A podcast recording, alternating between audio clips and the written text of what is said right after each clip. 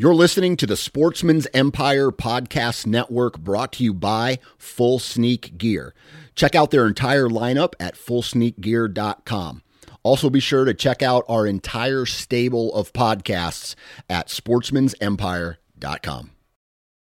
Outdoor Edge knows that providing a freezer full of meat is part of the reason we all hunt. And what better way to bring it full circle than to process your own wild game? Outdoor Edge provides a full lineup of traditional and replaceable blade hunting knives and complete wild game processing kits to bring your wild game from the field to the freezer. Visit outdoor edge dot com and at checkout, enter the discount code N A T I O N thirty for thirty percent off. New from Moultrie Mobile, the Feed Hub offers first-of-its-kind cellular connection and control for nearly any spin cast feeder on the market. When used with the Moultrie Mobile app, you can monitor feed and battery levels, run feeders on demand, receive alerts when feeders are clogged, and remotely adjust feeding times. The Feed Hub is ideal for anyone who maintains feeders. Remove the guesswork and save time by planning feeder maintenance before you drive to your hunting property. For more information, visit moultrie mobile dot com. All right, guys, it has been an awesome year for turkey hunting around here, and I hope that you guys have had the same type of success. But today, this episode is all about turkey hunting. It's the full recap of my season, as well as my buddy Austin and my cousin Sam's season. So you're going to hear stories of success, of failure, cool encounters with wildlife, you name it. This episode has it. I'm super pumped. So let's jump in. Like, he was doing things that were just badass. That was one of the coolest moments of my life. I was really scared, but knowing that Dan had the gun, I did have the rifle, like, we would be okay.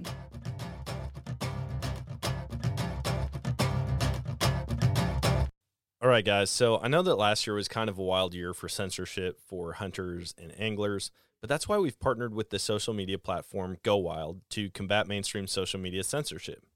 Now, Go Wild is a free social community that was built by outdoors men and women just like me and you. Not only are your photos not censored on Go Wild, they're actually encouraged. And they give you points for things like sharing your trophies, gear reviews, and inviting friends. And as you earn those points, you can unlock awesome rewards like gift cards, free swag, knives, huge discounts on brands like Garmin and Vortex, and so much more. Check this out, though. If you create a free account, you can unlock ten dollars just for trying it out. So go visit download go wild dot com to get started. All right, guys, welcome to today's show. And on the show today, this is pretty sweet. This is, I think, the first time I've ever set up all my equipment outside. So we are outdoors right now on the property that I got, well, on one of the properties that I got a bird on this year, and a property that Austin and I have hunted a couple times. But I'm here with my buddy Austin, and my cousin Sam is phoning in from the great Dairyland itself, Wisconsin. So cheese state. The cheese state. Cheeseheads, Packer fans, all of the above. But right. Wisconsin's just an all-around outdoors place. I mean, like, it's pretty a paradise. Good turkey. Pretty good for turkey. Yeah, which is exactly what we're going to talk about today. So all three of us had success, and it was a good year for turkey hunting. I finally, like, I finally set up in a different spot this year, and I'm going to get into more of the details, but I figured out where these birds are moving, and I've got a feeling I'm going to kill a lot of birds out of this one tiny little patch every single year. So um, why don't we start by doing this? Austin, uh, why don't you share a little bit about your hunting history for those who maybe didn't hear the other episode episode that you were on. And then Sam, uh, I'll kick it over to you after he's done. Right on. Well, I'm Austin, and I have grown up hunting. I didn't really dive into hunting till a couple years ago after I played soccer growing up, so played through college and um, ended that and dove into hunting. And my wife thought she was getting a soccer player, but she was actually getting a hunter. So now I'm diving in. I've started, because of you, um, putting in out west and trying to do some hunts like that. Finally got um, permission to go elk hunting this year. But, yeah, got got uh, into hunting early and fell in love with it, but now I'm diving into it, both feet, everything I can. So, yeah. Dude, that's awesome, man. What I've got a quick question about that, because you were a soccer player and then you got into hunting. What takes up more time? Um, hunting definitely takes up more time now because I constantly talk about it to the point where I annoy people, but I don't care. I love it that much. Yeah, I don't hear people talk about soccer a whole lot. No. I mean, like, people who are big fans of soccer will talk about games and stuff, but when it comes to hunting, we don't shut up. Like, outdoorsmen just don't shut up. No matter where you are, you get into the right group of guys, and it, it's hours and hours of conversation about previous There hunts. Will be endless stories of hunting. Well, I was driving over here going, I can finally just talk freely about hunting and not annoy anyone. No, we're not. We won't get annoyed at all. Um, no. Sam, why don't you share? You've been on a couple times now, but yep. do, why don't you share a little history of how you got into hunting and what that looks like for you now? Uh, I've kind of been into hunting, um, I would say, ninety-five percent of my life. Um, I kind of grew up doing uh, pheasants and waterfowl, um, deer as well. And then the older I got, the more I just wanted to kind of expand my Uh, my obsession with the with the outdoors and the, with the wildlife, and so I started hunting every everything you can pretty much think of, from small game um, all the way up to really the only big game I hunt is deer. I haven't gotten a chance to do um, much more than that. But um, both five five years ago, um, I took up turkey hunting. Um, I was doing some guiding um, pretty much across the country, and we started doing some turkey hunting. Um, that was some new territory for me. I've never even been on a turkey hunt. So um, it's a little more rewarding than I think anything else that I hunt, um, just due to the fact that everything that I know about turkeys or how to hunt them, I've taught myself. So I've been pretty successful throughout the years, and was uh, I'm grateful to be able to help other people out every year and, and be able to help them, you know, be successful in the hunt as well. So yeah, now we're here. Now I'm I'm kind of joining up with Buck Gardner and kind of venturing my ways out with them, and just out here slaying turkeys in the spring, waterfowl in the fall. Life's good. Dude, that's awesome, man. Yeah, I think you and I both got into turkey hunting around the same time. I definitely Probably, didn't get yep. hooked on it um, as soon as you did, but like you said, it's one of the more rewarding types of hunting that you do. I will say, and I know this isn't the case all over the country, but where we are, there's there's no other animal in the water or in the outdoor world that I feel like you can successfully go out almost day after day and have encounters with a mature male animal. You know, with deer, like, you might have encounters every day with does or yearlings or, uh, you know, two-year-old bucks. But with turkeys, it seems like, at least for me, this year it was almost daily that I had encounters with big toms. And it might not be, like, up close and personal, but at least I was seeing them every day. See them uh, and hear them. I yeah, mean... you see them, you hear them. And so this year definitely, I, I bet you... If I had to say, before this year, I was probably at a two or a three out of ten when it came to turkey hunting. It was something to pass the time in the spring. This year, I'm probably closer to a seven, maybe up to an eight and a half even after the experiences I had this year, and really figuring out the birds, figuring out how to better hunt them. And part of that was listening for them in the roost and not fully setting up until I knew right where the birds were roosting. Dude, the hunts I came out with you, they were so good, and I would be right there with you, like, uh, it, probably a nine on the scale, but the hunts I went out alone, besides the hunt that I killed my bird, were like, I was starting to lose it. I was, like, down to a one because I heard, like, maybe two gobbles, and that was it. And then out here, I would come out, and we that one day we heard, like, a hundred. Dude, we, I would venture to say... that one morning where we had our backs to the woods, I think we probably heard between five and seven hundred gobbles. It was crazy. Like, in all reality, I it was it was a solid forty-five minutes to an hour where you didn't go like ten to fifteen seconds without hearing them. And then when one would let off, there were like twelve birds, toms and jakes, all in the woods within one hundred yards of us. And they were just going nonstop for that forty-five minutes to an hour. It was, man, I don't care what anybody says. I don't even care if I shoot a bird. A morning to have an experience like that, I would wake wake up for any day of the week. I was going to say the same thing. Like, that just was the to, most fun I've had. Yeah, it will. Yep. In Austin, we didn't come away with a bird that day. Mm-mm. Because they just hung up in the woods. They did not want to come out, and we had our back to the woods. We were facing uh, a pond and cattle pasture and bean fields, and like we had really good visibility. And the reason we set up in that spot is because I had seen twelve to fifteen birds come out of those those woods, I think two days prior. And I was like, man, if they come through this same spot, they're going to be right on top of us, and it's just going to be a convoy of jakes and toms, and we're going to hopefully get on one. Uh, we ended up putting a stalk on them because we were like, dude, they're not coming out. And we could hear them getting a little bit farther away in the woods. Like every time they'd gobble, it seemed like they were ten yards farther away. And so finally we were like, hey, we're going to go in after them. And one thing that I definitely want to hit on is reaping and having a reaping decoy, because that's been a big talking point, it seems like, this year among hunting groups.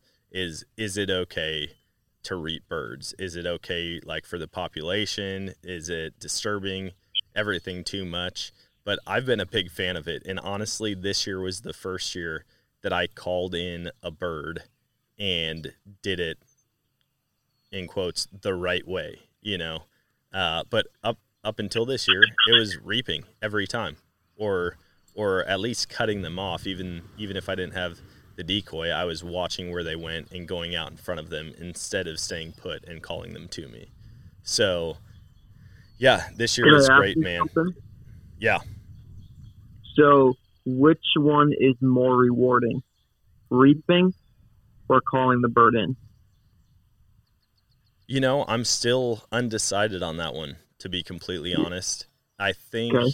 I think I would probably say calling the bird in if, like, the two birds that came in, when they did, it, it worked out perfectly. I knew where they were going to be coming from because I heard them all across the road.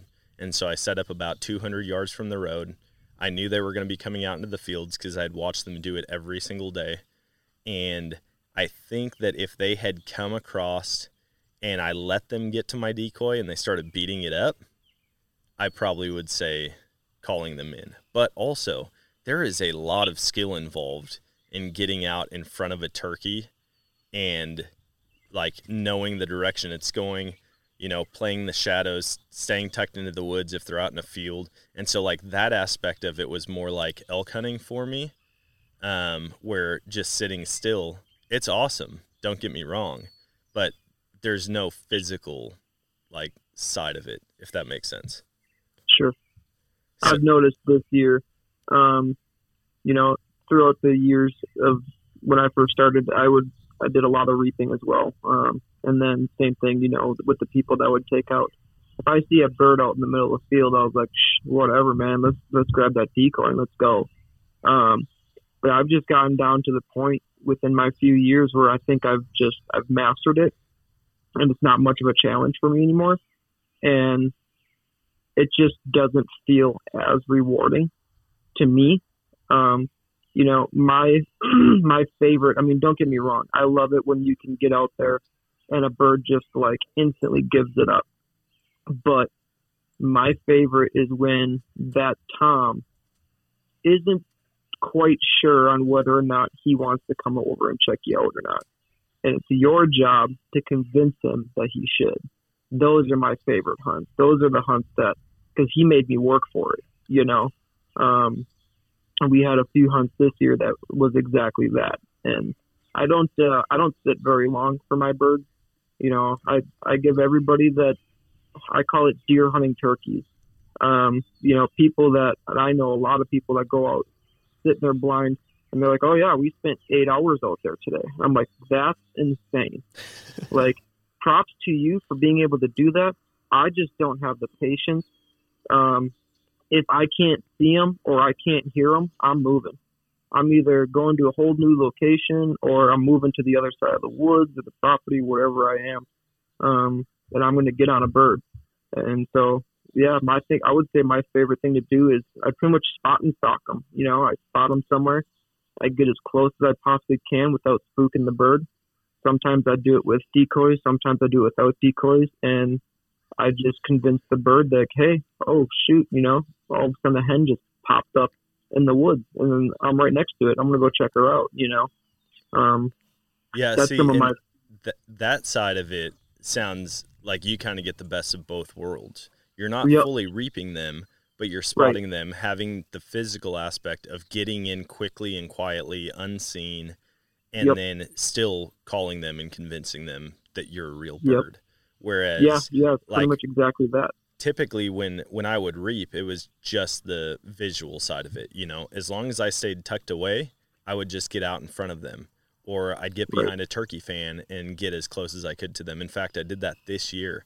Um, I'm gonna, I'm just gonna start out by sharing my stories this year, and then we're gonna bounce it between you guys to hear some of your stories from the hunts and successes. But like this year, it was a slow start for sure. And I thought, I thought they were done. Like I was like, man, they've all henned up. They're, they're not coming out. There was a, several days where it was just so much different than any other year that I had had. Um, and then it seemed like about a week into season, it all turned on. And so me and my buddy Drew, we went and sat in this one spot. We had seen birds coming out or getting close to that point, and we had never actually sat on this fence row before. We had sat in the fields on either side of it, but you know, three to five hundred yards away in years past. And this year I was like, man, I think that they're going to use this crossing down here, and where they roost is almost always on the other side of the road. And so we ended up getting out in this field, and right before, well, actually I think we were setting up decoys or maybe had fully set up, and we started hearing them gobble. And I said, hey, what do you think? And I mean, he basically finished my sentence. He's like, I think we move closer. I think we get over to that fence line. And so we did. And right away we had birds come across the road. Um, a couple big toms. They didn't seem too interested. Uh, two big toms. In fact, they ended up strutting up the road and away from us. And then I saw three other birds that popped up, and I was like, oh dang, man.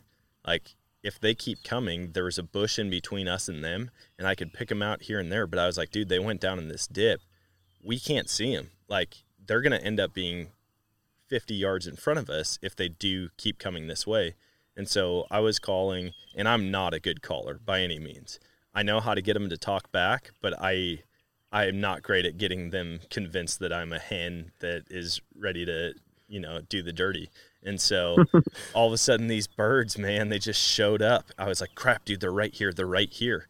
And this whole time we had had, I would say along the road. So if we're, if we're facing south, for two hundred yards on the other side of the road on each side of us, so a span of four hundred plus yards, there was probably six toms that were gobbling all morning.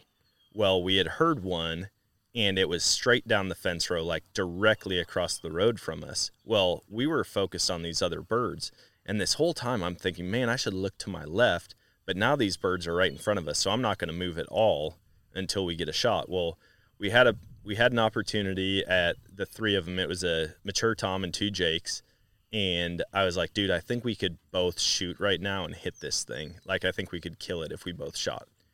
And he's like, no, no. And I didn't, I couldn't even range it at this point, but I would guess it was around the fifty yard mark. And so I was pretty confident, but I was like, dude, I, I'm not the guy who's like, I have to be the one to shoot it. I'd rather just one of us get a bird. You know, I don't care if we draw right. straws for it or what. And right. he's like, no, man, no, it's, I don't think we should. And then it got behind a bush from me, but he could still see it. And I saw him raise his gun. I'm like, dude, are you about to shoot this thing? He's like, yeah, I am. And the safety clicks off. And this whole time I'm still thinking, man, there was a bird coming from behind us or like to our left. And I want to look, but I don't want to blow this opportunity in front of us. And so I didn't look. He pulls the trigger. This bird takes off running. And I look to my left right after he shoots, and there was a tom in our decoys at probably twenty oh. to twenty-five yards. So oh, no. whiff on that. He ended up going out, I think, yeah, he went out the next day or maybe two days later to the same spot and ended up killing a bird. I went back to that same spot the day after, and I had the same exact scenario. Literally everything played out exactly the same, except this time I was really focused on the birds coming across the road right down the fence row. And so I heard them. There were two of them, and I was like, all right, they sound like they're on my side of the road. But the way the topography was, I was up on this fence row that was on a hill, and then there's a big, like, creek bottom below a pond. Mm-hmm. Uh, it's not covered. I mean, there's trees here and there, but like for the most part, it's open cattle pasture, and I still couldn't see them. Well, I had birds out in the field in front of me, but they were way, way out, like three hundred yards out. And finally I got a glimpse, and I was like, oh, there's two toms, and they are coming this way. And I just kept letting them work. It started raining on me, and they kept working, kept working, kept working. And I... Uh, when I had first seen them, I was like, all right, they're going to come up this route. I ranged a tree. It was at fifty yards. And so I was like, oh, okay, as soon as they pass that tree, they're within range, but I'll let them get like fifteen yards on this side of it. So they were still probably twenty-ish yards from my decoys. Mm-hmm. But anyways, they, they got in range. I got my gun up super slowly, and I ended up having my gun kind of like cocked sideways. It wasn't at like ninety degrees vertical. It was probably at like seventy-five, but I was like, dude, I got like, I can't move anymore. I'm in an awkward angle. Um, and I should have adjusted before then, but I didn't. And then my gun's on my shoulder, and I'm having to wait because they're stacked on top of each other. And here in Missouri, you can shoot two toms, but you can't shoot two on the same day. And even in the first week of season, you can't shoot two in the first week. You have to wait. Mm-hmm. So I wait for them to split, shoot, and drop one. And I was so pumped. Uh, looked for my empty, uh, and I couldn't find my casing anywhere or my empty shell. Um, and as I'm looking for it, the other birds that were in the field in front of me just hung out for like ten minutes. I'm standing up, plain as day, and I'm on the phone. Yeah, I think I called, you were with me. I called both of you that day, and there were birds that were still coming into the field as I'm standing there, and I'm like, dude, nobody would even believe this unless they saw it. I remember you like you. My connection wasn't great, but you were coming in and out. All of a sudden, you just go, dude, there are more birds in the field. Yeah, and just all of a sudden, I they just like, kept what? popping out, and I was FaceTiming you, I think. Yeah. And so I was like trying to show you, but we're out in the country, and so. That was that was my first bird, and then uh, last day that I was able to hunt because we were going down to the lake to catfish for a bir- for Drew's birthday party. Um, we, Drew and I were driving around. The morning was slow. Uh, the neighboring property, a guy came out on his tractor and was like brush hogging stuff, and it was so loud. And I'm like, dude, we're not going to get birds out. They're really spooky in this area or in that part, and so. We end up driving around, and we saw like twelve mature toms on the neighbor's property. I mean, all, every single one of them was fanned out, like gobbling like crazy. And I'm like, great, dude, that's where all the birds are today. And then I look, and from where we were, we were up on a hill on the road, and it drops way down to the creek bottom. And then you can see just the top part of the property that we can hunt. And I was like, dude, there's birds out there. And I could see two bodies and one tom for sure fanned out. So I was like, this is perfect. We've got a good entry. We can get all the way in within probably one hundred yards without them seeing us. And so we got set up, put a tom decoy out or like a Jake decoy out, and did some calling. Zero response, like no calls from them at all. And so I worked my way up this little embankment, peeked over the top as slow as I could. And dude, there were birds everywhere, like a dozen Jakes and toms. I didn't see a single hen up there. And I'm like, oh my gosh, man. And so we tried calling some more, no interest at all. So I was like, dude, they they ended up getting to about eighty yards, and they were just feeding. So I was like, all right, I've got the turkey fan. We're going to crawl on our hands and knees and try to get close to these. Well, they they didn't hate it, but they didn't like it. And so they were like slowly walking and feeding away. Not none of them took off. None of them flew. They were just slowly feeding away. And we crawled with, I had...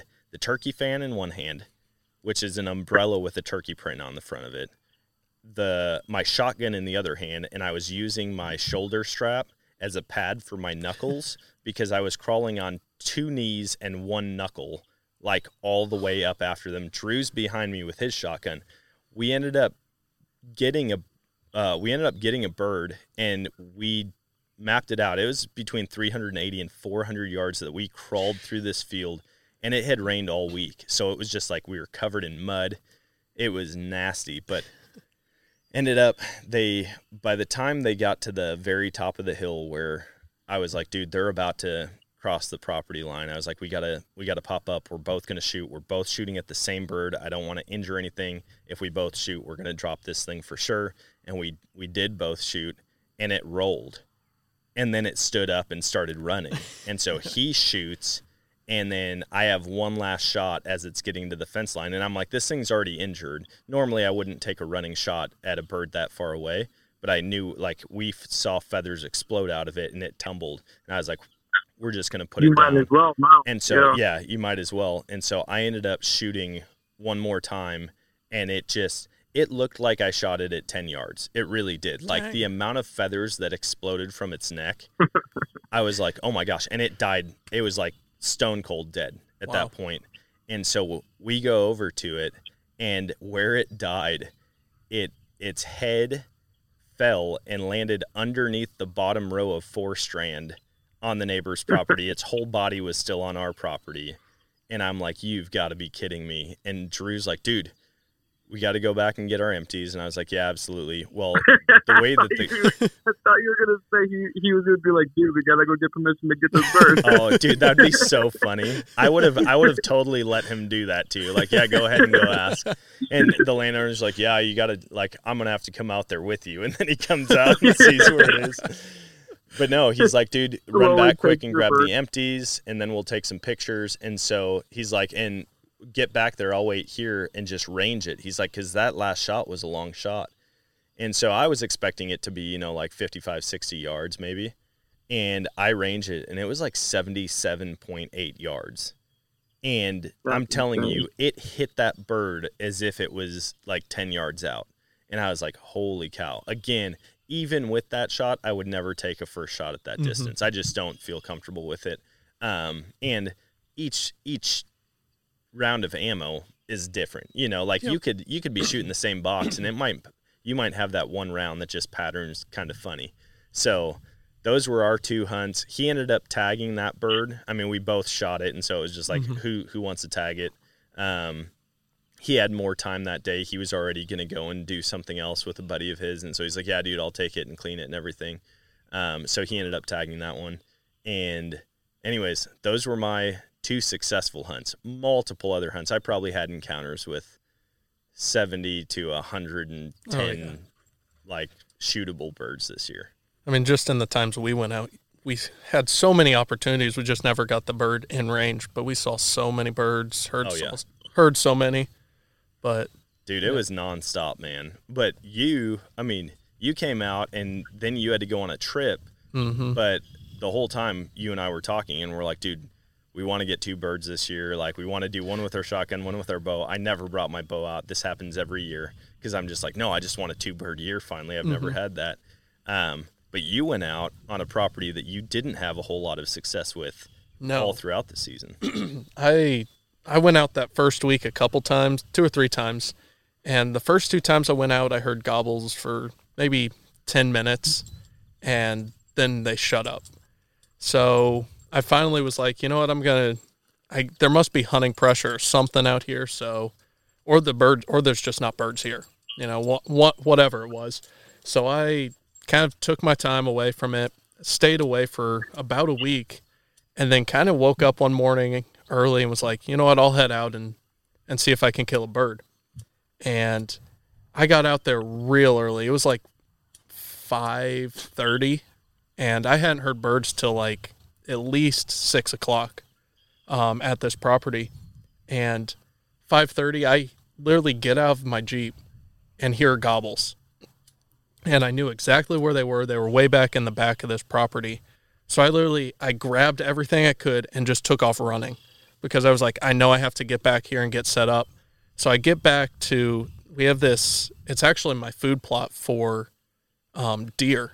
So I've planted some food in it um, earlier before, like back in, I think March is when I planted it. So I ran back there, I threw up the decoys, and then tuck, started to tuck in. And this whole time they're sounding off. And I set up my decoys. I'm like, I think I can get closer. So I moved back and put my decoys ten yards from the property line. And I'm like, if I if a bird comes, I'll have a shot at it. And I tuck back in, and I hear something fly down. And I don't, I didn't see it. I caught like a glimpse. I was like, okay, that was either a turkey, an owl, or a hawk. And I, I couldn't make out what it was.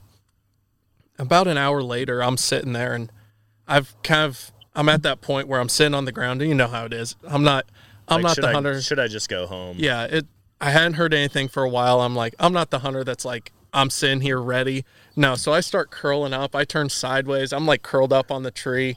I'm like, well, another unsuccessful hunt. And all of a sudden from behind me, I just hear something in the woods. And at this point, my gun is like somehow like three or four feet behind me as I'm curled up on the tree. And I'm like, you've got to be kidding me. So I look, I watch, all of a sudden I see a turkey, and I'm like, that was a big bird. I couldn't make out. I didn't see a beard or anything. So I was thinking that could have been a Jake. And I kind of just, it disappears behind some brush, and I kind of turn back around. Somehow I'm able to grab my gun and get it up on my shoulder and get ready. And I mean, it just played out perfect. The bird came in, and it, it started to fan out. It stopped at my hen decoy for a little bit, and then moved straight to my funky chicken that I got. And oh, it was... I swear by that thing after this year. Oh my gosh, that thing is amazing. I, I mean, I told you early season, I'm like, I can't imagine what turkey think, because looking at it, I hate the decoy. Well, like, I don't see a skinny dude, and I'm like, I'm going to go beat the crap out of that guy. But turkeys think that, man. Dude, so this turkey was ready to beat it up, and I got it on video of this turkey coming in, and I, I'm glad I recorded it, because this is my first turkey I've ever killed in the spring. I killed one with my bow, a hen, in, in the uh, fall. So that was cool, but this is the first one with a shotgun in the spring, and I rushed the shot because it was all flared. Which, for those that are listening, in Missouri, it is legal to kill hens in the fall. Yes, yes. Just I, a heads up.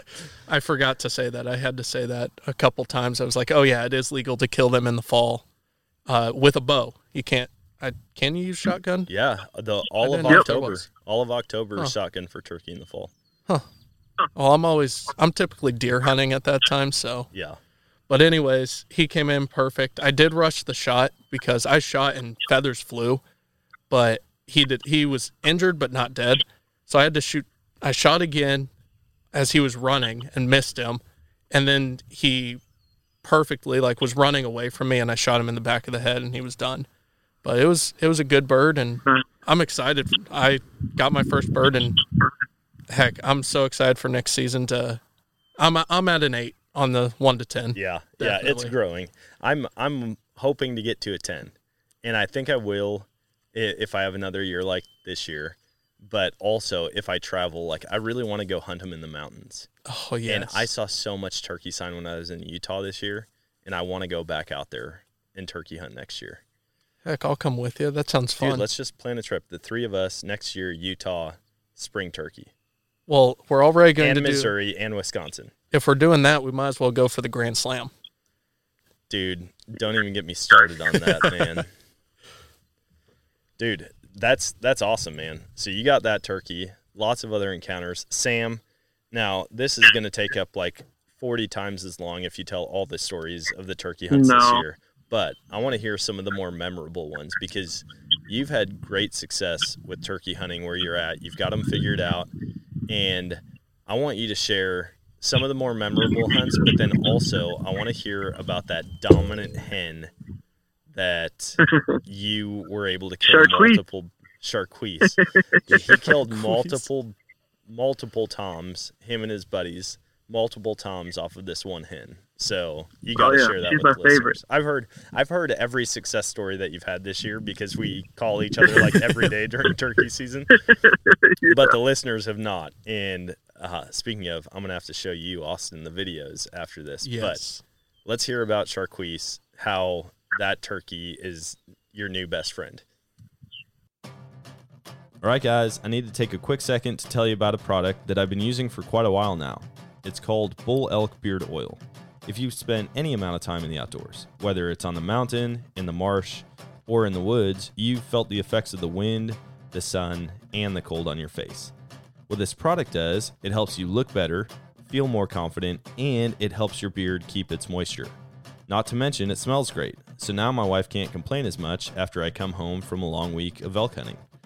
Now, I need to tell you, I've gotten to know Brian, the founder, over the past couple months, and he is an awesome guy. Brian made sure that all of these oils are made out of clean products right here in the U S A. He also loves to give back to the outdoor community, whether that's through fundraisers for public land acquisitions or even helping donate money to cover the surgery cost of duck dogs. He's an amazing guy, and he makes an amazing product. So go check out bull elk beard oil dot com. And be sure to check out the subscription options so that you don't have to run out of your favorite facial hair product. Plus, you can use the code Nomadic and get twenty percent off your order. Yeah, so it was actually the first year I started uh, turkey hunting here in Wisconsin. Um, I just happened to see some birds. I was out, I think I was looking for ducks and geese at the time, and happened to see turkeys out in this guy's field all the time. And so I was like, you know what? I'm going to keep that in mind. I marked it on my OnX, and I was like, I'm going to, I'm going to go over, I'm going to knock on that guy's door. And turkey season, I feel like turkeys are kind of becoming like deer hunting around here. Um, a lot of people are kind of locking down property. Um, landowners are, you know, there's just more and more people that are, that are getting into it. Um, And it, it makes it a lot harder for others to get permission. But I was like, you know what? I'm going to give it a chance anyway. So I, I got the permission that that next spring, and I got in there. And uh, one of my techniques when I go in, if I can't, you know, I mean, when you call, you can get toms that gobble at you all day. And it, it's a it's a good sign, but it's not the best sign. Um, because a tom could be henned up and has no intentions of leaving that hen whatsoever, but he can hear you calling, but he's just going to keep gobbling at you. And a lot of the times the hen will, you know, they'll go to him. So my next strategy is, if he's not going to leave her, then I'm going to challenge the hen. And by challenging, pretty much means either A, I'm going to I'm going to make myself sound like a boss hen. And all you really all it is is you get super aggressive with your clucking, super aggressive with your yelping. Um, you know, you get a little bit, you get quite a bit louder. And if it's not a dominant hen, more than likely, you know, if I if I yelp really loud, pretty much is what I'm saying is, hey, I'm the boss hen of this woods. This is where I am. You come to me. Um, and a lot of the times, like if they're not a dominant hen, that's exactly what they're going to do. Um, you know, it'd be no different than mom telling the kids, hey, it's supper time, pretty much. And so if they are a dominant hen, or if they are the boss hen of that woods, and then all of a sudden I'm in the woods screaming, hey, I'm the boss hen of this woods, she's going to be like, um, no, you know, I'm the boss hen of this woods. And it is so awesome to get this bird fired up. I mean, it's it's just as cool listening to her as it is any tom gobbling. And I'll sit there, yelp away, cluck away, and almost everything I do, she'll mimic me, and she'll do it just as, if not more aggressive than I do it. And, uh, you know, you can hear her getting closer and getting closer. And it's funny because, you know, some people that I take out, I'm like, hey, get ready, she's coming. And they're like, dude, we can't shoot hens, you know. Like, but you just know no. She's got a tom in tow. Oh yeah, like dude, she's the boss hen, man. Like, you know, she's she's stealing all the guys from, from everybody else too. And so, uh, yeah. So sure enough, I mean, this the, the guy that owns this piece of property. He's got a nice flooded woods, um, and then a big dry section on on the other side. And obviously, you know, we hunt the dry section, but he's got these big four-wheeler trails for deer hunting, um, you know, and so it just kind of leaves a little bit of an open spot through the woods, and it's perfect, perfect spot to set up decoys on. Um, you know, these birds can be all the way across the, the woods and hop on this trail, and they could see my decoys from across the woods. So, we'll be sitting there, and then, yeah, you know, here comes Charquise. She, uh, She does not like my hen decoys. She she came in. She's attacked them before. She's came in, and I've actually even it wasn't really strutting, but she did come in with her feathers all puffed out and everything. And yeah, she was not happy. And then sure enough, here comes Big Daddy Tom. You know, and uh, yeah, we've had I mean, we've had everything from boy. I think the closest shot we had on a, on a Tom off of Charquise was six yards. Jeez. So she brings she brings them in pretty close. Wow. Yeah. Yeah, she's my favorite bird, that's for sure. Every time I go out there, I always tell my buddies about Charquise. Yeah, you leave you leave her alone in the fall. Oh, absolutely, absolutely. If I could, I'd ban her for sure. I'd, this I'd whole time, that she's bird. This whole time, I think we're talking about a decoy. I didn't realize it was an actual bird. Oh no, it's bird. An actual bird. Yeah, that he is named. Yeah. That's yep. amazing. Yeah, she is. She is no doubt uh, my favorite bird um, so far, but. Uh, yeah, so we we I didn't actually, now that I think about it, I did not have any luck off of Charquise this year. I did have her come into the decoys a couple times, um, but the, the toms, I don't know, there's something about the, either maybe they were hung up on a different hen, or maybe they just weren't really feeling like getting back into the woods just yet. Um, but yeah, she came into the decoys a few times and yelping back at me, and actually I had a client out with me. And he thought that was the coolest thing. I mean, she was probably twelve feet in front of us, just screaming her lungs out. Um, and you would be surprised on how loud a turkey actually is. But we um, we got twelve birds, or I twelve birds under our belt this year um, as a group. Um, I just take a lot of friends and uh, family out, pretty much just for fun. Um, I like to do it for people that don't necessarily know what they're doing or that they're just getting into it. Um, and, you know, they just need somebody that has been kind of around for a while and, and knows the, the techniques and strategies. So I would say the probably the top three memorable hunts this year would be, um, number one for sure would be my daughter's. Um, I got a six-year-old daughter.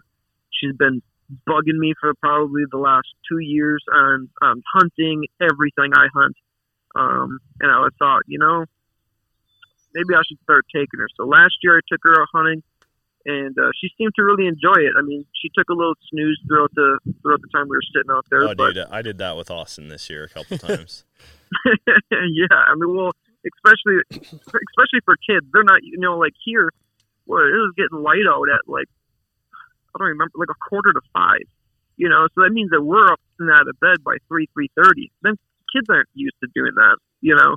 Um, so, yeah, that kind of wears them out. Plus, too, you know, hiking through the woods and stuff, and that fresh air can really get to you. But this year I decided, you know what, I was like, I think, uh, I was like, I'll tell you what.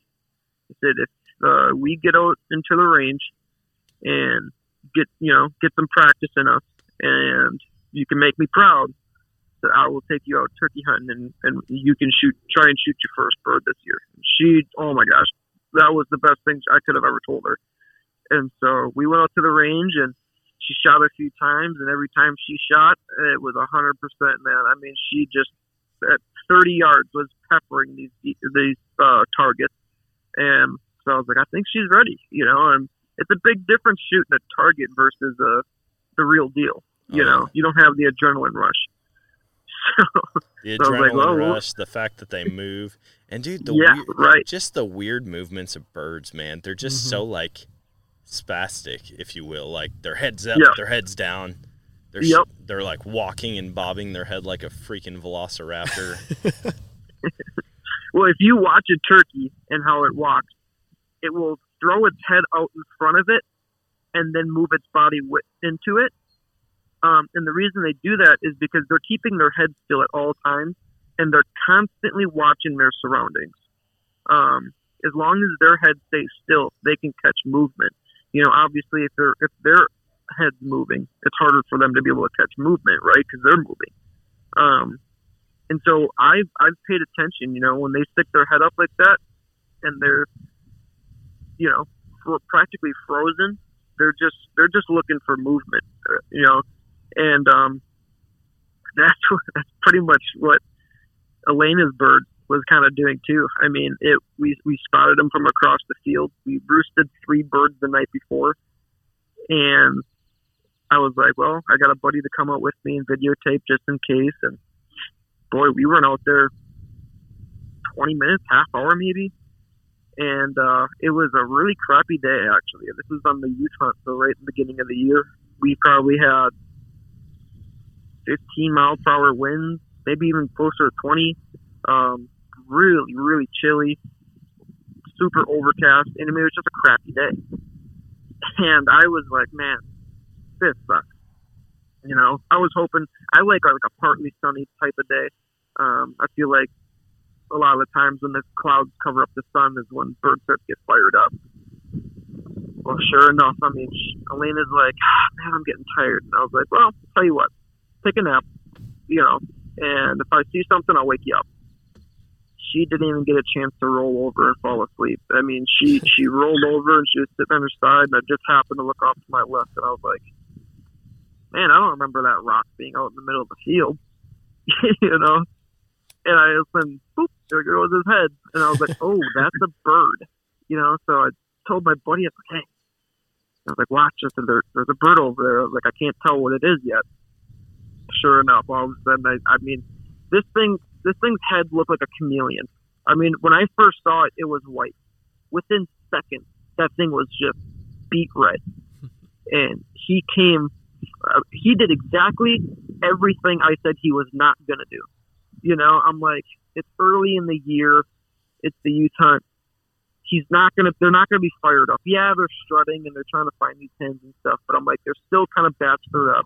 It's not like he's going to come into, you know, running into the decoys and attacking the decoy. That's exactly what he did. I mean, that thing came barreling in, jumping all over and fighting, you know, smacking the decoy. My fan was flying off the decoy.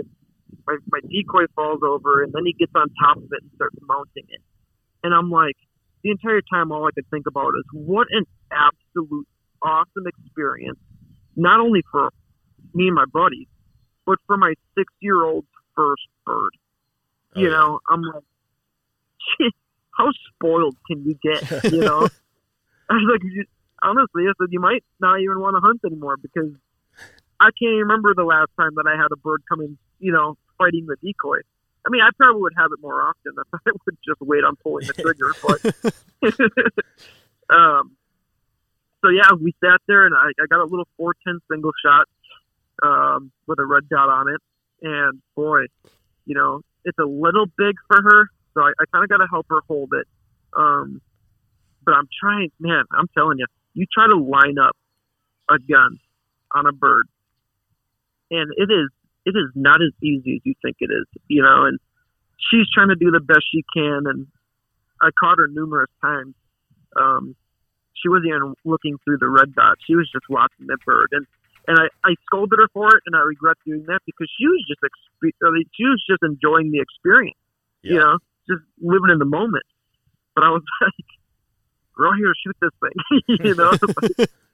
Look through the red dot. This isn't them. Bird viewing. yeah, this right. Is grocery. We're not out here with, grocery we're not shopping. Out here just taking pictures. Yeah.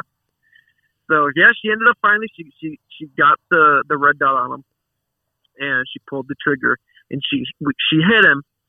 But you could tell it wasn't good enough. She didn't drop him where he was standing.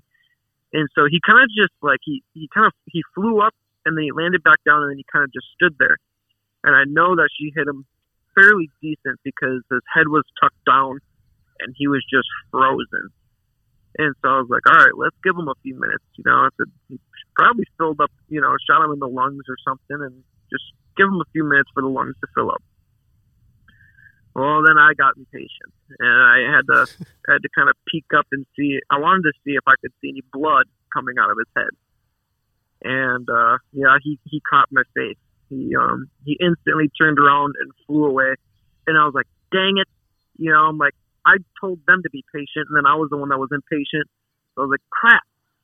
Well, I'm watching this bird fly across the field, and he goes to fly up into a tree. He lands on this branch, and I'm talking within milliseconds, he's falling out of this tree, back flipping. And I was like, oh, well, maybe he's hit a lot better than we thought, you know? Well, and people need to so, understand, like, you, even with a perfect shot, like multiple B Bs in the spinal column, in the brain, the the reflexes of a bird, I mean, there's a reason they say a chicken with its head cut off. Like, mm-hmm. they can yeah. fly, they can run, they can do all yeah. sorts of stuff that you wouldn't think a bird that's basically already dead could do. Mm-hmm. Right. They are they are extremely tough birds. I mean, obviously, you know, when they're at ten yards, fifteen yards, and you've got a twelve gauge with three and a half in it, they're obviously they're not that tough, you know. But, yeah, they are very tough birds. Um, I decided to take a few minutes after watching him fall out of that tree. And I was like, let's just give him some time. I said, we'll walk over there. That's clearly he's hit really good, you know, just not good enough. Um, so we, we kind of packed up our stuff a little bit, and we walked on over, and I mean, we got fifteen yards from the tree that he fell out of, and he was laying right at the base of it. And he was, he was still alive, and he was just sitting there kind of like watching us. I don't even know if he was watching us. He, he was probably at that time kind of, you know, brain dead or something. Yeah, just nervous. But I could see, I could see quite a bit of blood coming out of his head. So I knew she, I mean, she hit him in the head. Um, but I like to teach my, my kids and, and everybody else that I take out, you know, the less suffering that this animal has, the better it can be for everybody. Yeah. Um, so the first thing I did is, as soon as we saw the bird, we got down on our knees. I got the, the, the gun back up to her shoulder, and I told her, I said, put that red dot right on his head. And said, when you're ready, pull the trigger. And I mean, she, that time she did it all on her own. She put that gun up. I mean, seconds later, she's pulling the trigger, and she just folded this bird up. So that was a very emotional, um, very emotional moment for, for me. I think me and my buddy Gage, uh, I think we reacted as probably more of a child than she did. I mean, we were out there jumping around, high-fiving, hugging each other, you know. So that was a very memorable. And then to have it all on video, too, is just all that much more better. Dude, that is so awesome. Yeah. Very, can, very cool. I can't wait. Like, I'm I'm pumped. Canyon and Ember, they couldn't go this year. But Canyon turns uh, six at the end of August, which means he can legally hunt in Missouri this year. So we're going to be doing a ton of shooting this summer, getting him prepared. And I already talked to him because the I found out one night on a podcast, and it, like, finally clicked. Like, crap, Canyon can hunt this year. So the first thing I asked him the next morning when he woke up was, hey, bud, Uh, do you want to go and shoot a deer with Dad this year? And hit both his hands went up like he was freaking Rocky running up the stairs. And he's like, yes, yes. And he's been he's been sold on it ever since. Like, he gets distracted, but like every now and then he'll be like, Dad, Dad, can we go hunt? And I'm like, after your birthday, bud. After your birthday, we can go hunt. You gotta love the uh, the passion that they already have, you know. They, they they build this passion off of the reactions that they see you have. Yeah. You know, and it's almost like, man, if he loves it, I've got to love it. You know, like, and then we get them to experience some of this stuff, and they're like, this is freaking awesome. Dude, what what a cool experience, though. Like, I cannot wait. And I really think I'm going to be ruined on hunting for myself once Canyon can start can start hunting. Like, oh, I can tell you right now, all of my energy, all of my efforts are going to be first to get him a deer yep. or a turkey mm-hmm. or a duck or a rabbit or squirrel or yep. a coyote or whatever.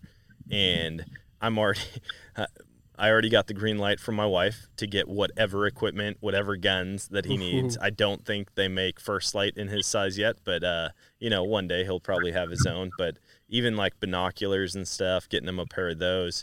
I got a scope for him. I've got to get. I've got to decide what I'm going to do for a rifle for him, though. I don't know. Like, four ten next year for sure, and even this fall, in October for turkey, I'll I'll get him probably a four ten, similar to the setup you have, Sam. Um, yeah. But I, I've been thinking about possibly doing an A R um, for him, just because the stock can uh, telescope down to where he can, the, the length of pull is probably enough for him, or, or short sure. enough for him, but we'll see. Uh, I've looked at a lot of youth rifles, and honestly, I was looking at all of the different organizations that I'm a part of, and some that I'm not a part of that I've been talking about doing for a long time. And I started looking at lifetime memberships. A lot of organizations like um, B H A, uh, N D A, R M E F, a lot of those, if you get a lifetime membership, uh, they've got different packages, and you get a free gun with the purchase of a lifetime membership. And so I'm no like, way. oh, dude, what a good, what a good excuse to get new. Hey, babe. Yeah. I'm going to donate to a bunch of conservation organizations. Where, where'd these three guns come from?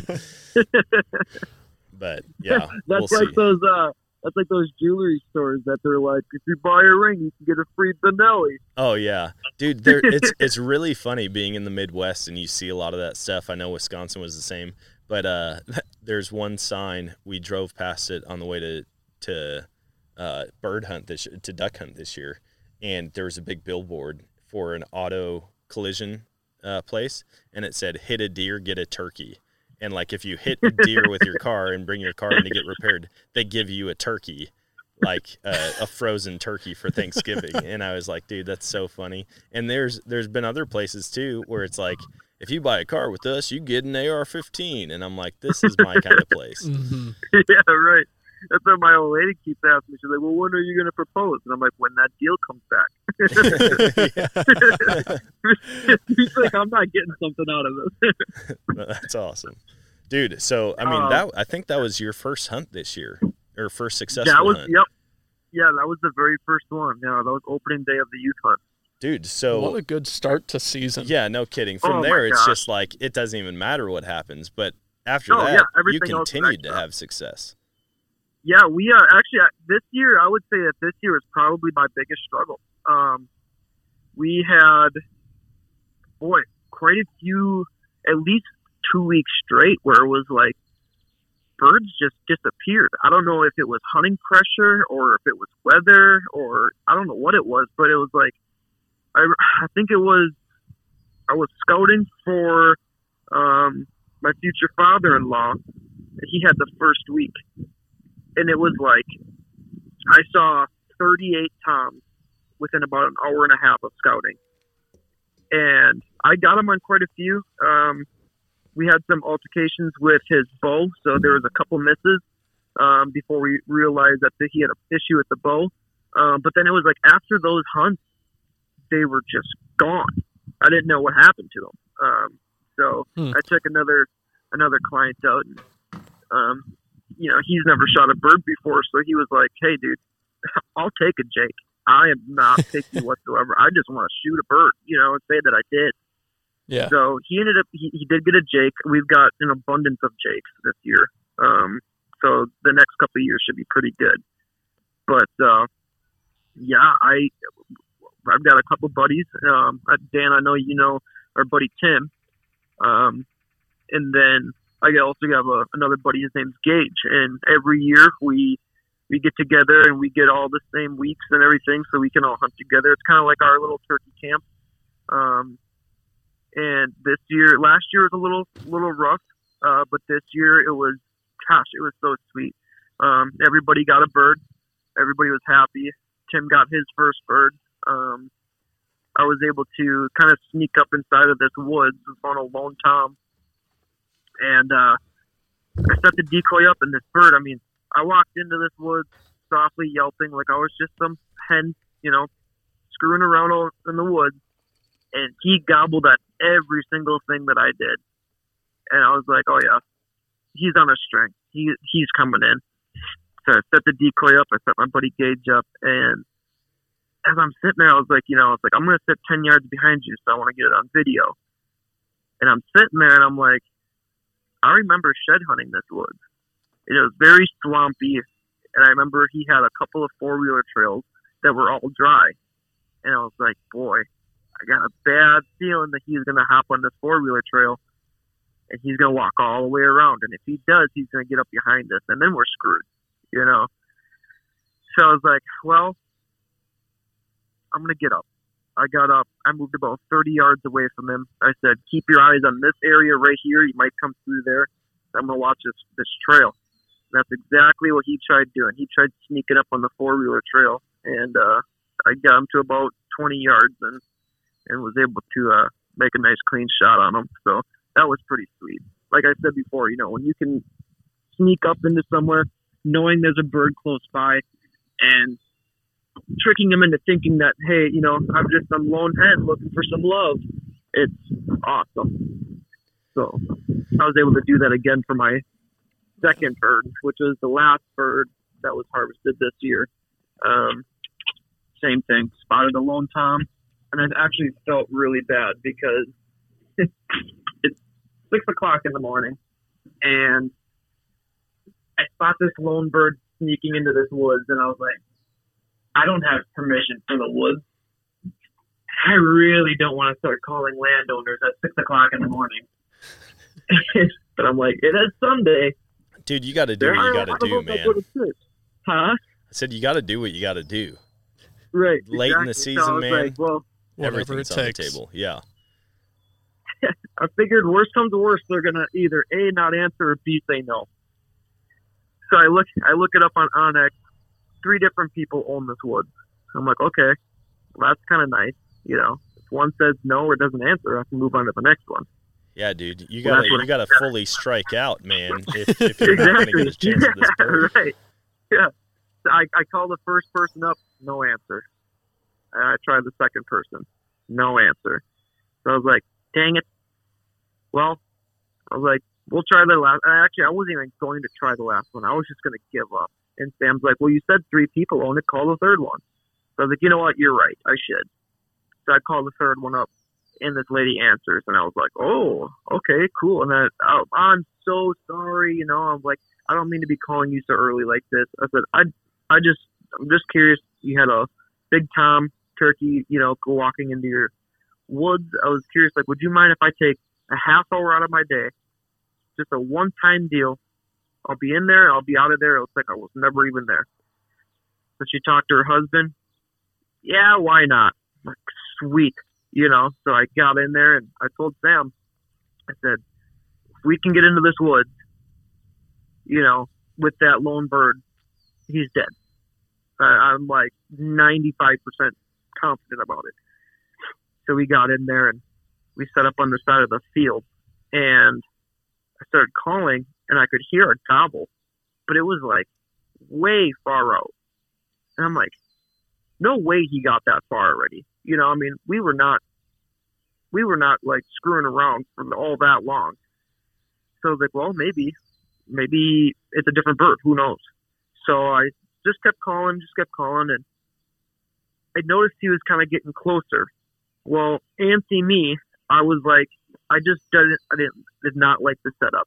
We were set up on the side of this field, and we kind of had the sun on our faces.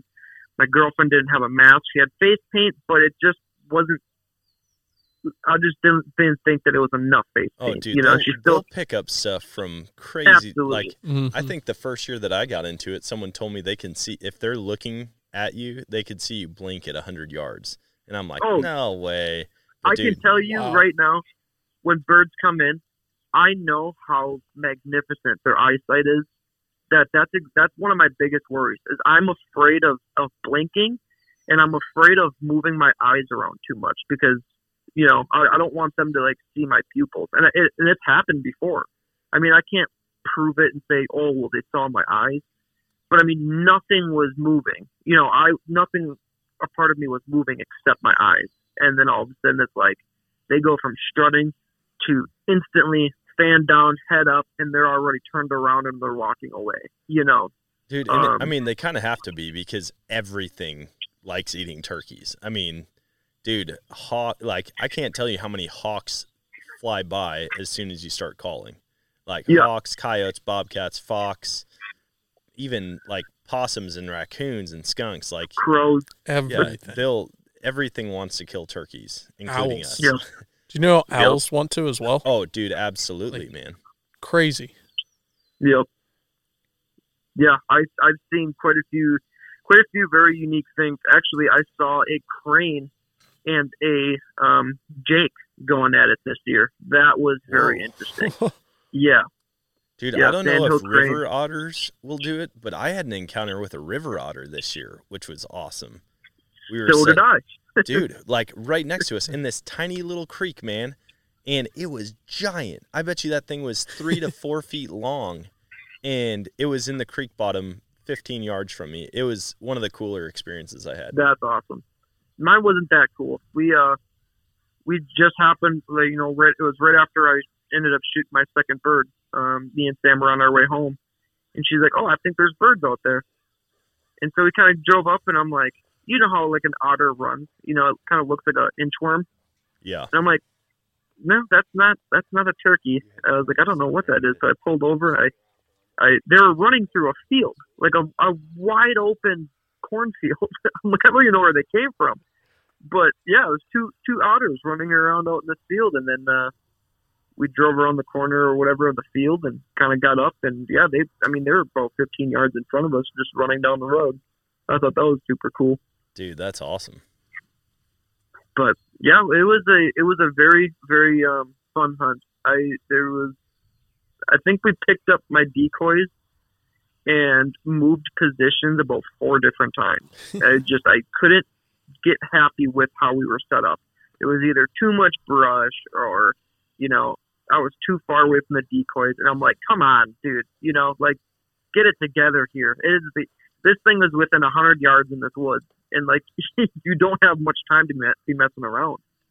So I set the decoys up fairly close, um, probably within about fifteen, fifteen yards or so. Um, so, I mean, not too bad. But, yeah, he, he came right in. I mean, it was, like, maybe a minute or two after we sat down for the last time, he was already coming out of the woods. I mean, you've got to love it when a bird is within thirty yards of you just hammering away.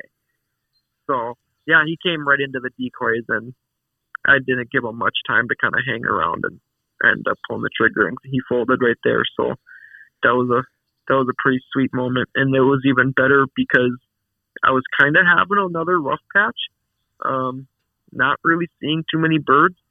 But the the nice thing about later season is there's less hens that have not been bred yet, so you start getting a lot more toms by themselves. You know. Yeah, it's more competition to still mm-hmm. breed. Yeah. Yep. So we, it was, uh, what was it? It would have been Saturday night. I took a couple buddies out, and one of them missed a bird. And we were on our way home. And I just happened to look off to my right, and I spotted this bird way out in this field. And I was like, boy, that's a, that's a pretty big bird. You know, it wasn't strutting or nothing. And I'm like, It's gotta, I'm like, that's got to be a tom. If that's not a tom, that is a huge hen, you know. And so we pulled over and we looked, and my buddy's like, dude, you ought to see the freaking beard on that thing. It is huge. So I was like, perfect. I know exactly where I'm taking my girlfriend in the morning.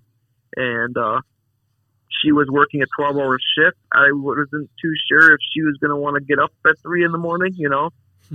She was up before I was. She's like, you ready? I'm like, yeah, I guess so. Let's do it, you know. So uh, you picked yeah, the right we got one, out dude. There. Yeah, I'm telling you, I'm telling you, she's she's falling in love with it. So we, we ended up getting out to the spot, kind of a little bit late. Um, you know, sun was already starting to come up, and that thing was already, dude, just just going nuts. He was all by himself, just gobbling like crazy. And I looked at her and I was like, this is gonna be a fun fun morning. We kind of. We got set up, kind of sitting there listening to him gobble. I was kind of messing with him, making it sound like I'm a I'm a hen, and I'm just starting to wake up as well. And uh, all of a sudden, I heard him gobble, and I'm like, that was different. That one sounded different, you know. And I looked at Sam, and I was like, I think he just came down from the roost. We couldn't see. I was like, I think he just came down, and then he gobbled again. And I was like, oh, yeah, yeah, he's on the ground. And sure enough, I kind of peeked my head out a little bit, and he was about, eh, about one hundred fifty or so yards away. And I was like, boy, that's a, that's a good sized bird.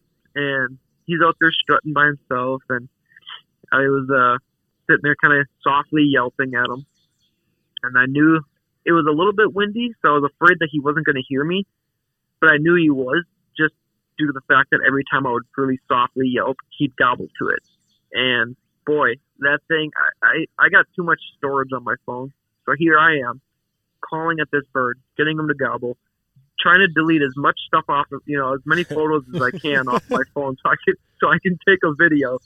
And by the time that I could click on like twenty photos and delete them and start the video, he was already within like thirty-five yards. Um, so I mean, closing pretty fast. And, uh, yeah, he, I told Sam there's a, there's a big divot in the field right next to us. I said, if he comes across this divot, you know, I, I said this before the bird even came down from the roost. I said, if he comes across this divot and gets on top of this hill and he's on our side, he's within range, you know, so he's anywhere within twenty, twenty-five yards. And I never really said anything after that. And that the, the, the bird came right through this divot, right up this hill to us. And I was like, oh no, like, hopefully she doesn't just shoot him right away. Cause he's also, he's, he was fanned out the entire time.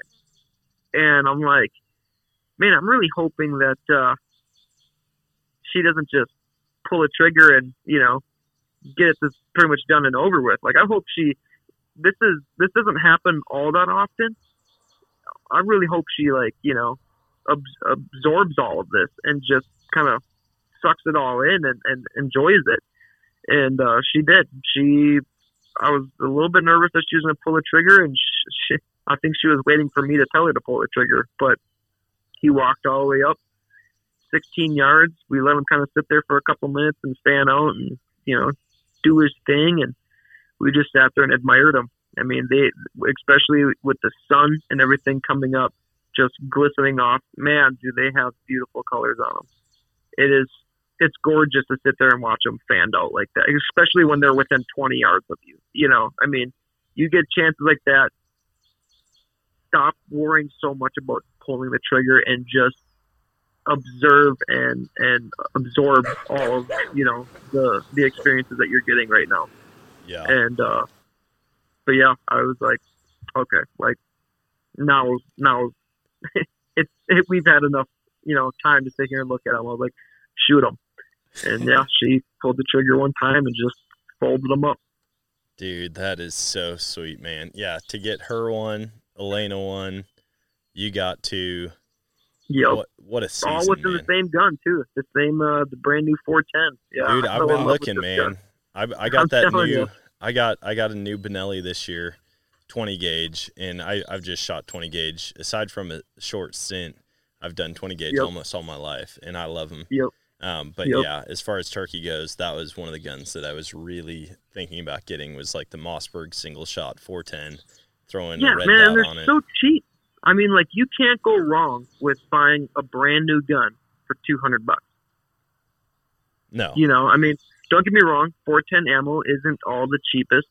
Um, but if you've got kids that are, that, or even, I mean, not even just kids. If you've got girlfriends or wives or something that are trying to get into the sport and um, you want more of like a beginner gun, I mean, beginner gun or not, I have came down to the conclusion, this is forever going to be my turkey gun. I'm hanging my twelve gauge up. Yeah. You know, I mean, I fell in love with it. I was a little afraid that like, oh man, it's, it's not going to have that big kick or the, that big loud boom, you know, and it's just not going to be the same. Dude, screw that. This, it, if anything, it was even a little bit more enjoyable. Dude, and nothing is going to ruin somebody faster than putting a three and a half inch Magnum turkey load in a twelve gauge for their first shot. I mean, I know yeah. adrenaline's rushing when you're hunting, but as a first time hunter, trying to pull the trigger on one of those. It, my yeah. my dad used to say he used to have a Stevens uh, twelve gauge, and it was a single shot. And we always joked that it killed on one end, wounded on the other. And yeah, holy cow, right. man, I can't tell you. It, every year we'd go sight that thing in because we were just shooting slugs out of it.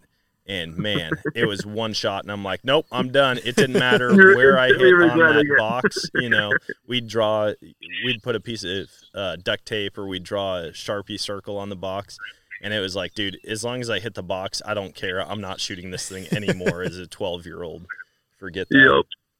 Hunting's already expensive enough. Um, shoulder surgery is, is right up there with it. Yeah, no kidding. Well, dude, what what a season. I mean, all three of us had success, and I know a lot of people who had phenomenal turkey years.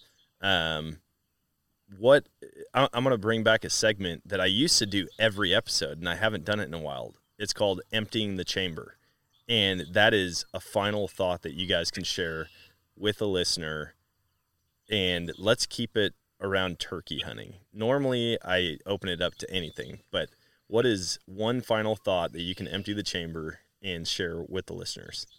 Ooh, I have. Mine would be just don't give up. Keep going out uh, because this was my technically third year hunting, fourth year that I've really focused on turkey. But last year I got married, so I don't count that season. Oh, yeah. um, so it was my third year, and this was my first bird I killed. And let me tell you, the work I put in to study and kind of figure out how to call a turkey and all that all paid off in that one morning sitting and getting a shot at a turkey. It was, mm-hmm. It was all worth it. Yeah. That's good. Yep. Man.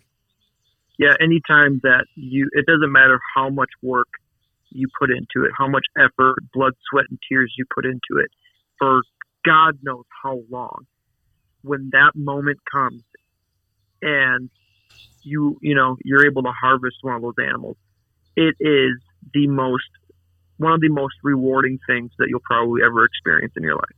Mm-hmm. Yeah. At I, least, at least that's how it is for me.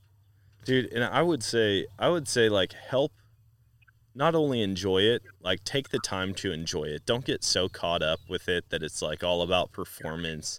Like you're out yep. there to complete a task for sure, but enjoy the process of it. Enjoy yep. the days where you come home empty-handed and you learn something about it. You know, success yep. isn't only when you shoot something. You can exactly. have a very successful hunt just by getting out there, enjoying creation, experiencing, you know, river otters, playing in a field or right. in the creek. Um, but help others enjoy it too. Don't put too much pressure on new hunters. You know, let them yep. have fun and yep. continue to pass the sport along. Mm-hmm.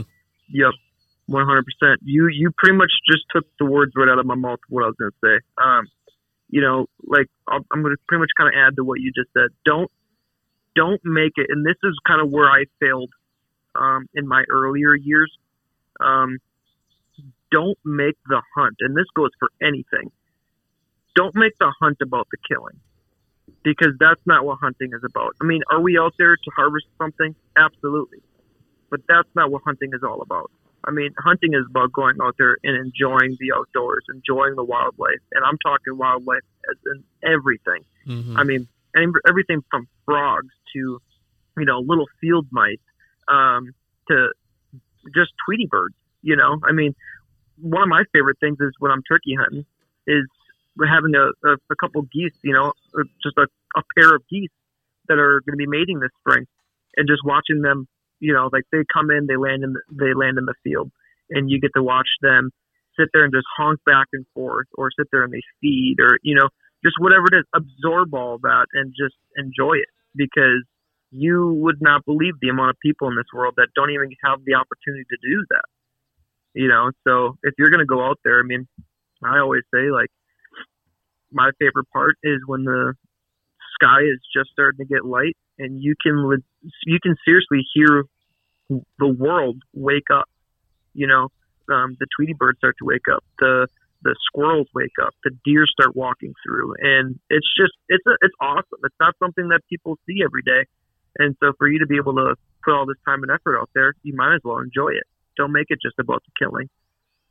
Yeah, yeah. There's absolutely so many other ways for you to be successful in a hunt. No, I one hundred percent agree with that. And, dude, we covered a lot of good stuff here. Hopefully people, even just through the stories, I know we didn't share a ton of tips and tricks about turkey hunting, but hopefully through the success that we had this year, you can pull some information that's going to help you as a Absolutely. Listener be better off next spring or even this fall when you get out and turkey hunting. And I don't want to cut this short.